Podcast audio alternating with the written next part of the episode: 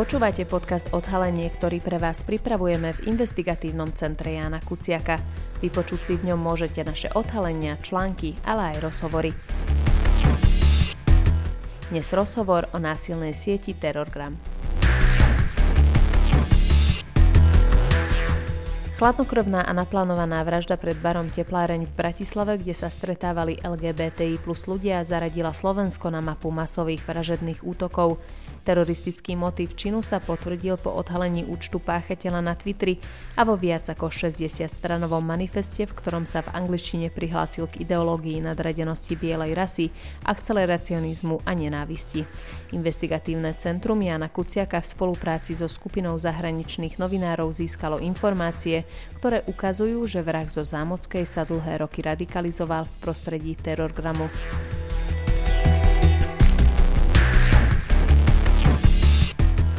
Moje meno je Karin Kövary Šojmoš a o téme sa budem rozprávať s americkým investigatívnym novinárom Alim Winstonom, ktorému hlas prepožičal náš kolega Tomáš Madleniak.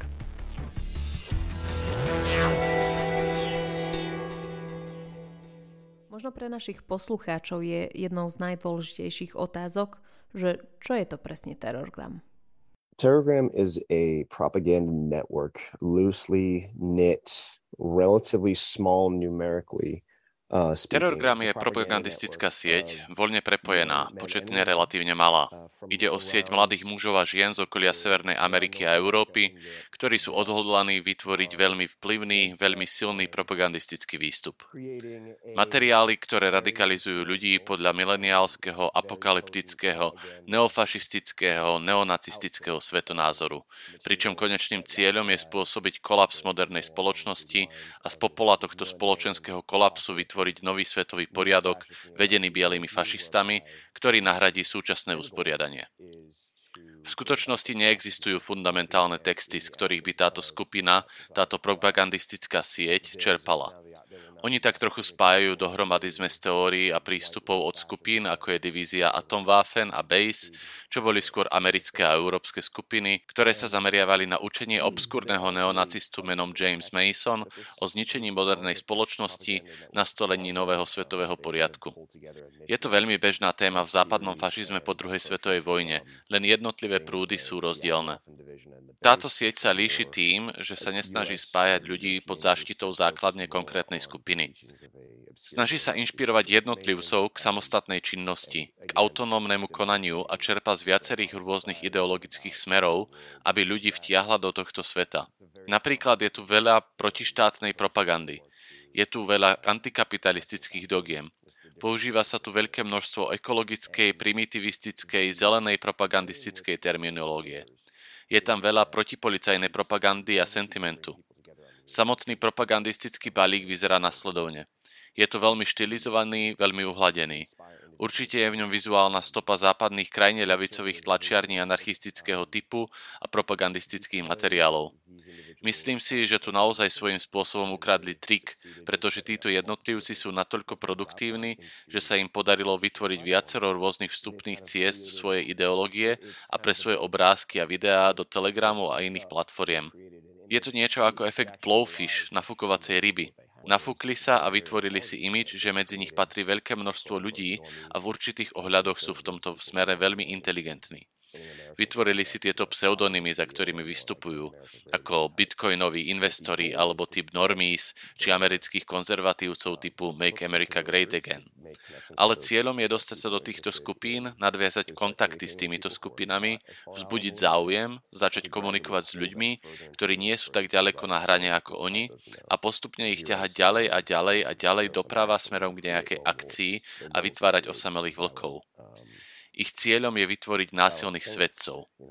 Je to označenie pre masových strelcov, neonacistov, krajne pravicových masových vrahov, ako sú Anders Breivik a Brandon Tarrant a Gendron, páchateľ masakru v Buffale a zdá sa, že prvý úspech dosiahli aj na Slovensku pri oktobrovom útoku. Um, um? Je toto online prostredie novým fenoménom? It's not a new phenomenon. For decades. Nie je to nový fenomén. Krajná pravica sa už 10 ročia snaží radikalizovať ľudí a komunikovať prostredníctvom najmodernejších technologických prostriedkov. Je to aktualizácia systému newsletterov, ktoré spoločnosť Johna Bircha v USA používala na komunikáciu svojej konšpiračnej, propagandistickej, v podstate bláznivej okrajovej pravicovej ideológie v celých USA. V 80. rokoch museli mať milióny odberateľov. Tá istá neonacistická sieť napokon skončila tak, že bola súčasťou superštruktúry, ktorá podporovala oba árijské národy. Oficiálnu nadzemnú organizáciu, ktorá mala svoju základňu v Hayden Lake v Idahu, ako aj Order, neslávne známu neonacistickú teroristickú skupinu, ktorá začiatkom 80. rokov zavraždila židovského rozhlasového moderátora v Denveri a páchala bankové lúpeže. Nakoniec bola rozbitá FBI. Ich vodca bol vlastne zabitý v prestrelke z FBI. Komunikovali cez niečo, čo sa volalo LibertyNet, čo bola veľmi skorá sieť online prepojených počítačov, ktoré mohli medzi sebou komunikovať. Takže krajná pravica bola vždy na technologickej špičke. Vždy sa snažili využívať najnovšie technológie, tie najmodernejšie komunikačné prostriedky, aby mohli jednak presadzovať svoje posolstvo, jednak navzájom komunikovať a lepšie koordinovať svoje siete, pretože reálne ich je veľmi málo. Týchto ľudí je oproti zvyšku spoločnosti málo. Musia teda udržiavať silné vzájomné väzby v priestore a čase a tiež získavať nových členov a šíriť svoju propagandu. Takže je to naozaj dlhodobo zaužívaný modus operandi a vnímam ho ako súčasť dlhšej tradície.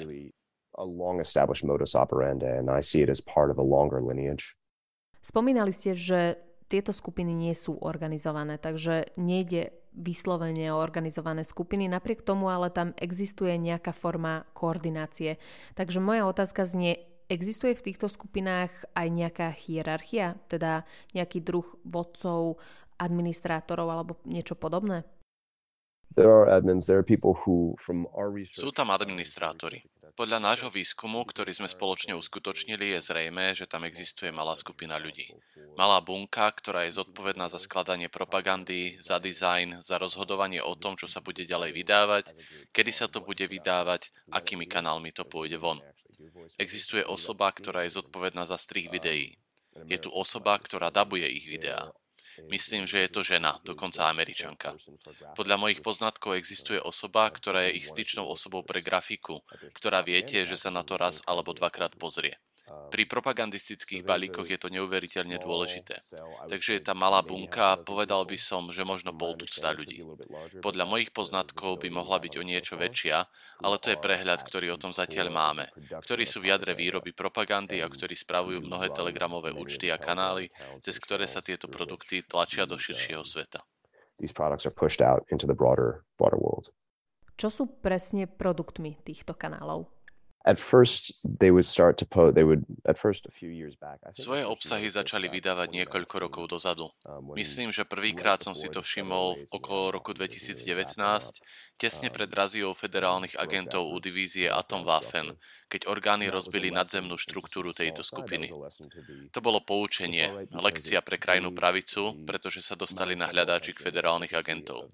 Účinnosť vyšetrovania ich a ich základne dala veľmi jasne najavo, že ak vyplávate na povrch a máte štruktúru buniek a máte osobnú komunikáciu, keby ste sa stretli v skupine a začali hovoriť o určitých veciach a máte v držbe zbrane, to výrazne uľahčí prácu úradom aspoň v americkom kontexte a myslím, že to isté platí aj v prípade európskeho.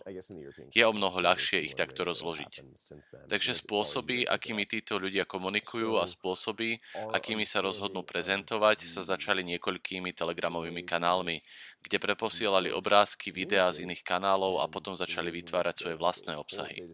Takže prišli originálne obsahy, ako napríklad obrázky radikálov v maskáčoch v lese s takými svietiacimi očami, ktoré boli pre nich príznačné. To je jeden z vizuálnych podpisov tohto hnutia, ktoré sa teraz viac rozširuje do populárnej kultúry a tak trochu sa spája s krajnou pravicou. Ale tam sa to určite začalo. Prvým skutočným podpisom bol výraz terorgram. Ten pôvodne používali výskumníci na opis toho, čo sa deje v určitých zákutiach Telegramu, na určitý súbor kanálov, ktorí sa podielali na šírení krajine pravicovej propagandy. Potom sa táto konkrétna bunka, táto konkrétna skupina rozhodla prijať tento názov ako svoj vlastný, keď už ich tak nazývali. Prvý kúsok, ktorý som si všimol, vznikol v roku 2020 alebo 2021. Bola to veľmi veľká PDF kompilácia, akoby knižná publikácia Terrorgramu. Nemusím tu hovoriť názov, pretože tomu jednoducho nechcem robiť reklamu. Ale bol to taký balík jednostrannej propagandy, plagátov a ideologických smerov a tak ďalej. Bolo to trošku roztrieštené. Potom prišla druhá publikácia, ktorá bola trochu menej vizuálne nápaditá a radikalizovaná. Ale v tom období sa začali objavovať aj stránky, jednotlivé listy, ktoré sa z týchto publikácií vyťahovali a posúvali cez rôzne telegramové kanály a účty a to sa stalo celkom rozšírené. Skutočne ich vidíte takmer na každej väčšej krajine pravicovej telegramovej sieti a tieto siete môžu mať 10 tisíce, 100 tisíce odberateľov. Sú pomerne veľké. Telegram je miesto, kam krajná pravica prešla potom, čo bola tak trochu vytlačená z iných platformiem a sociálnych médií, Twitter, Facebook. A potom prišlo toto leto a s ním najnovšia publikácia, ktorá je veľmi koherentná. Je v nej veľa akčného materiálu. Návody na použitie výbušnín, návody na to, aké konkrétne ciele zasiahnuť, ak chcete zmraziť mestskú oblasť, vodné filtračné zariadenia, transformátory elektrickej energie, takéto veci. Je to skôr príručka v štýle, v akom boli písané staré príručky prežitia. Publikácie, aké federálni agenti a policajti zvyčajne našli u radikála, ktorého zatkli. Teraz u nich nájdete materiál z terorgramu a tri manuály k 3D tlačeniu. Viete, nevystopovateľné strelné zbranie, zbranie z 3D tlačiarne. Bolo vydaných aj niekoľko videí. To je novšia vec v posledných šiestich mesiacoch, ktorými sa snažia opäť vystupňovať pocit ohrozenia.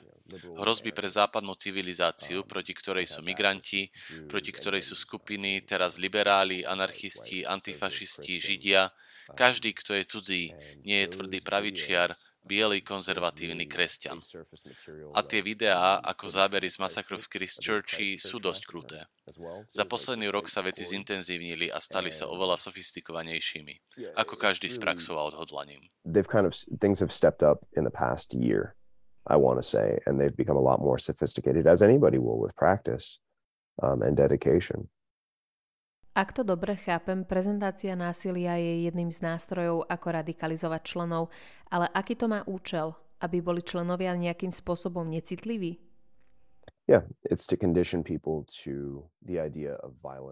Áno, je to spôsob, ako formovať u ľudí predstavu násilia ako normálnej reakcie na hrozbu ako formovať u ľudí predstavu, že násilie je spôsob, ako si upevniť dominanciu, ako si upevniť silu.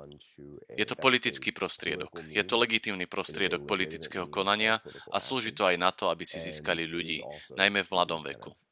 Musíte si uvedomiť, že sa zameriavajú na mladistvých. Z našej reportáže je dosť zrejme, že sa snažili verbovať ľudí z hier, platformiem, prostredníctvom komunít, ktoré súvisia s Minecraftom, Robloxom, veľmi populárnymi hrami medzi deťmi. Chodia medzi nimi a verbujú cez tieto kanály. To tiež nie je novinka. Bola to veľmi bežná vec napríklad v prípade divízie Atomwaffen a iných krajine pravicových skupín. Staršie siete ako Iron March, čo je platforma, ktorú založila skupina mladých fašistov v polovici roku 2010 a ktorá je akýmsi bodom zrodu, ak chcete, tohto nového neofašistického oživenia na západe. Ich cieľom je formovať osobnosti a vytvoriť nielen komunitu, ale aj identitu, na ktorú by sa títo ľudia mohli prilepiť. A úprimne povedané, ide o vytvorenie subkultúry, veľmi silnej subkultúry, kontrakultúry, rovnakým spôsobom, ako bolo byť ľavicovým pankáčom alebo členom LGBTQ plus komunity pred 30 rokmi, pred 20 rokmi. Ale tieto veci sú už aj tak trochu mainstreamom. Nemajú takú šokujúcu hodnotu, neprinesú taký pocit odporu zo strany v úvodzovkách normálnej spoločnosti, z mainstreamovej spoločnosti.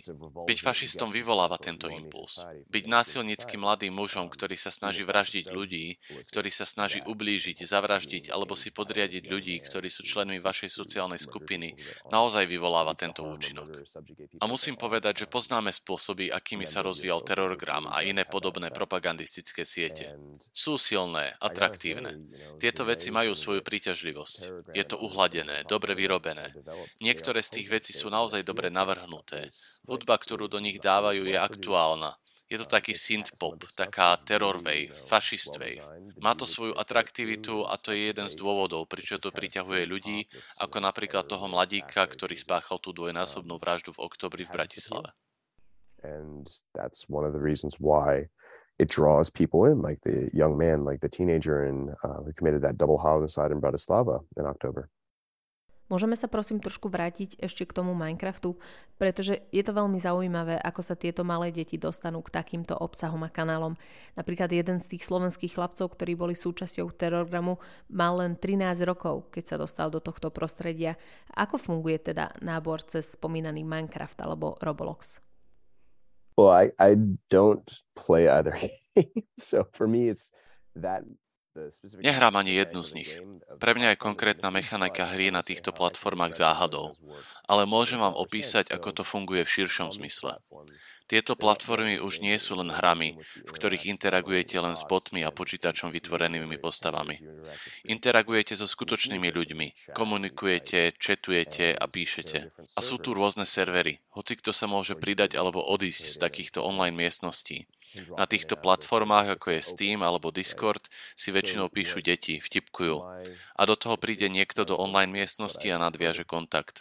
Takže niekto napíše príspevok, potom ďalší, potom ďalší a oni postupne pridávajú plyn, otvárajú kohútik a sú čoraz intenzívnejší a násilnejší.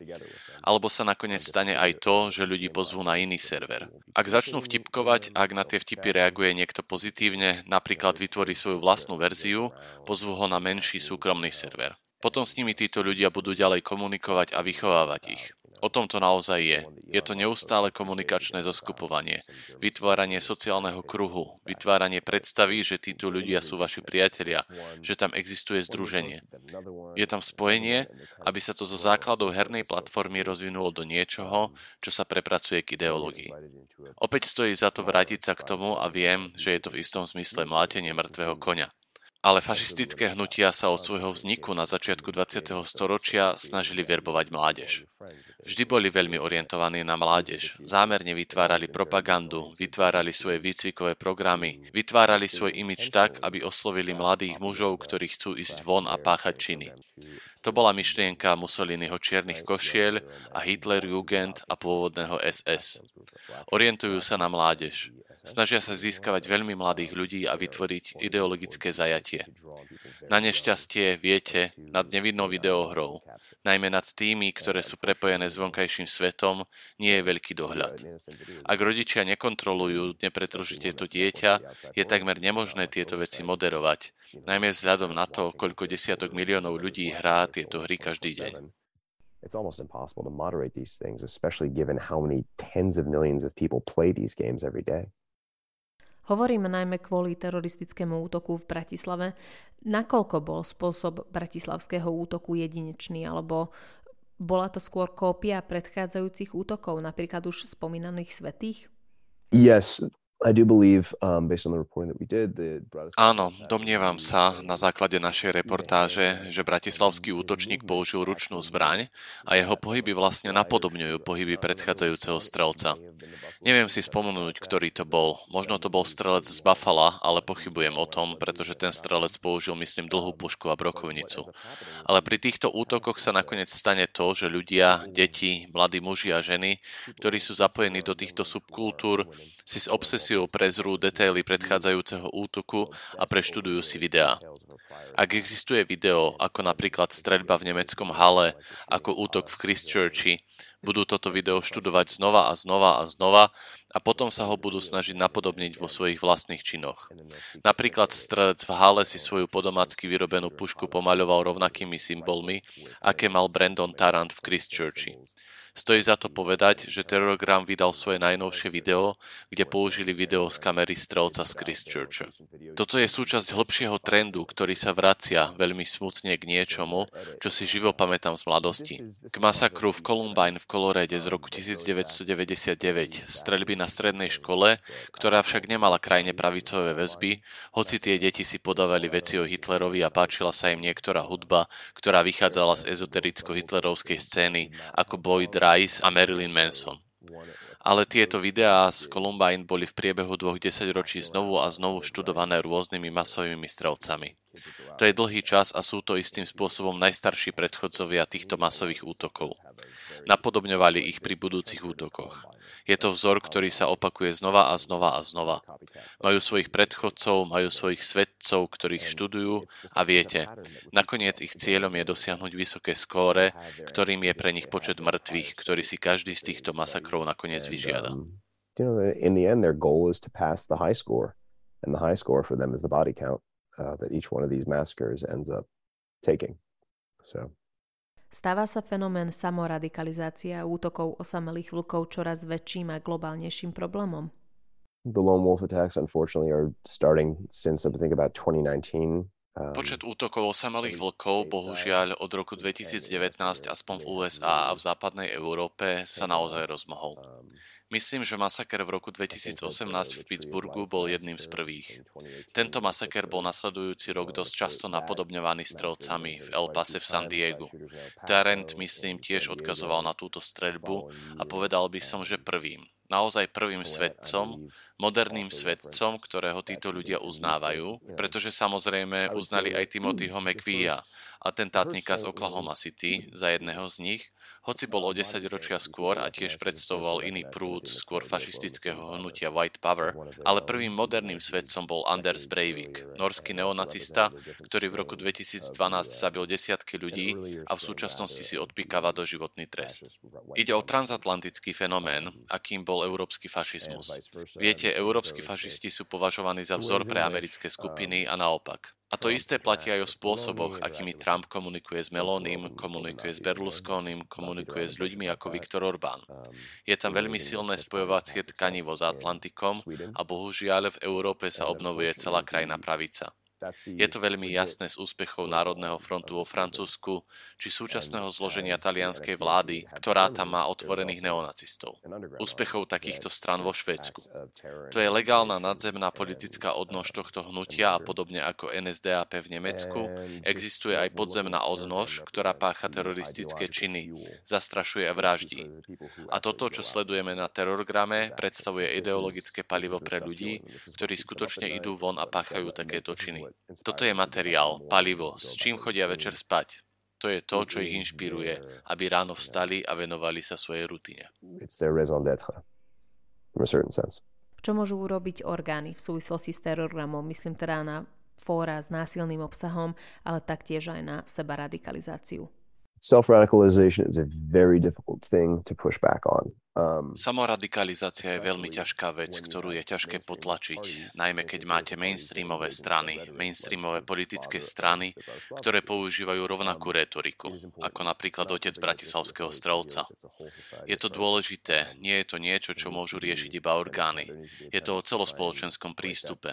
Treba sa pokúsiť zlomiť takúto ideológiu, zatlačiť na ľudí, ktorí sa k nej nehlásia alebo ju neakceptujú, zatlačiť na ňu verejne, pokúsiť sa tiež podporiť kultúru porozumenia medzi mládežou a zabrániť tomu pocitu odsudzenia, alebo jednoducho dať najavo, že existuje veľa rôznych spôsobov, ako sa môžete pokúsiť zlomiť takýto druh náboru v mladom veku. Ale je naozaj dôležité, aby ľudia neboli opustení, izolovaní, ostrakizovaní, keď sú veľmi mladí, keď začnú prejavovať takéto známky, aby sme ich prijali a pokúsili sa im ukázať, že existuje aj iné východisko. Problémom je, keď sa do tejto ideológie zapoja rodiny.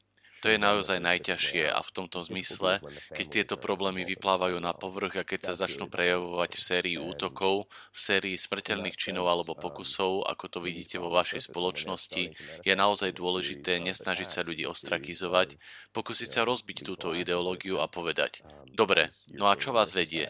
Odkiaľ to pochádza? Pochádza to z politickej strany? Dobre, tak potom táto politická strana nie je v spoločnosti akceptovaná. To sa nemôže stať. Ako viete, nemôžeme to akceptovať ako demokracia, ako moderná spoločnosť. A ak to chcete akceptovať, dobre, potom chcete žiť vo fašistickej spoločnosti. V roku 2022 sme v USA v takom štádiu, že je tu oveľa širšie povedomie o tom, ako extrémne a ako ďaleko napravo sa nachádza jedna z našich dvoch hlavných politických strán, ako aj o tom, že predstavujú menšinu, než tomu bolo v roku 2016. Problémom však je, že sa, ako viete, menia čísla a s tým, ako ich strana odpadáva od moci, rastie odpor voči samotnej mechanike demokracie a zvyšuje sa ochota zapojiť sa do násilných činov, zastrašovania a nátlaku, aby dosiahli svoje. A som si celkom istý, že budeme svedkami niekoľkých veľmi zlých incidentov. V voľbách v strede funkčného obdobia prezidenta Bidena budeme svedkami niekoľkých drsných incidentov okolo volebných schránok a volebných miestností. Dúfam, že sa mýlim, ale môže to prísť aj v nasledujúcich týždňoch, pretože dôjde k popieraniu výsledkov volieb. Bude snaha povedať, aha, tak toto nie je správny výsledok. Toto je zdlhavý spôsob, ako vám povedať, že nechcete, aby sa vaša spoločnosť dostala do bodu, v ktorom sme sa ocitli my. A to nie sme ani v takom štádiu, v akom sú Taliani. Taliani sú oveľa ďalej. Je dôležité pokúsiť sa prerušiť tento proces a rozpoznať tieto typy radikalizácie u mladých v mladom veku, skôr v rannom štádiu a potlačiť ich v zárodkoch. Existuje mnoho rôznych spôsobov, ako to urobiť.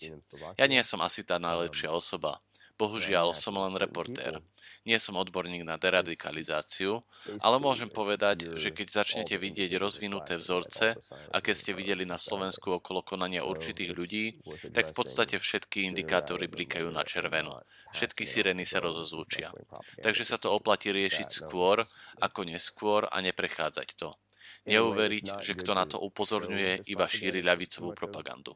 V istom zmysle nie je dobré ukazovať príliš veľa takýchto propagandistických produktov, pretože sú škodlivé, pretože sú násilné.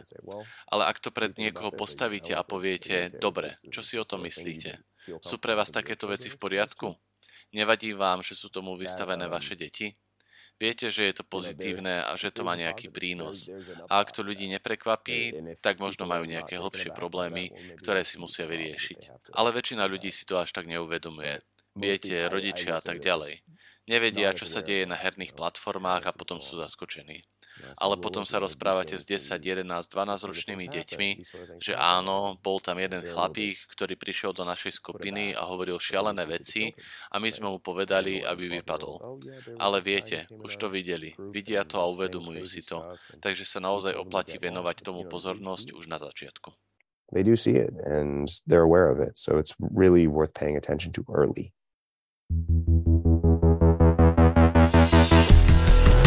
Ďakujeme, že ste si vypočuli podcast Odhalenie investigatívneho centra Jana Kuciaka.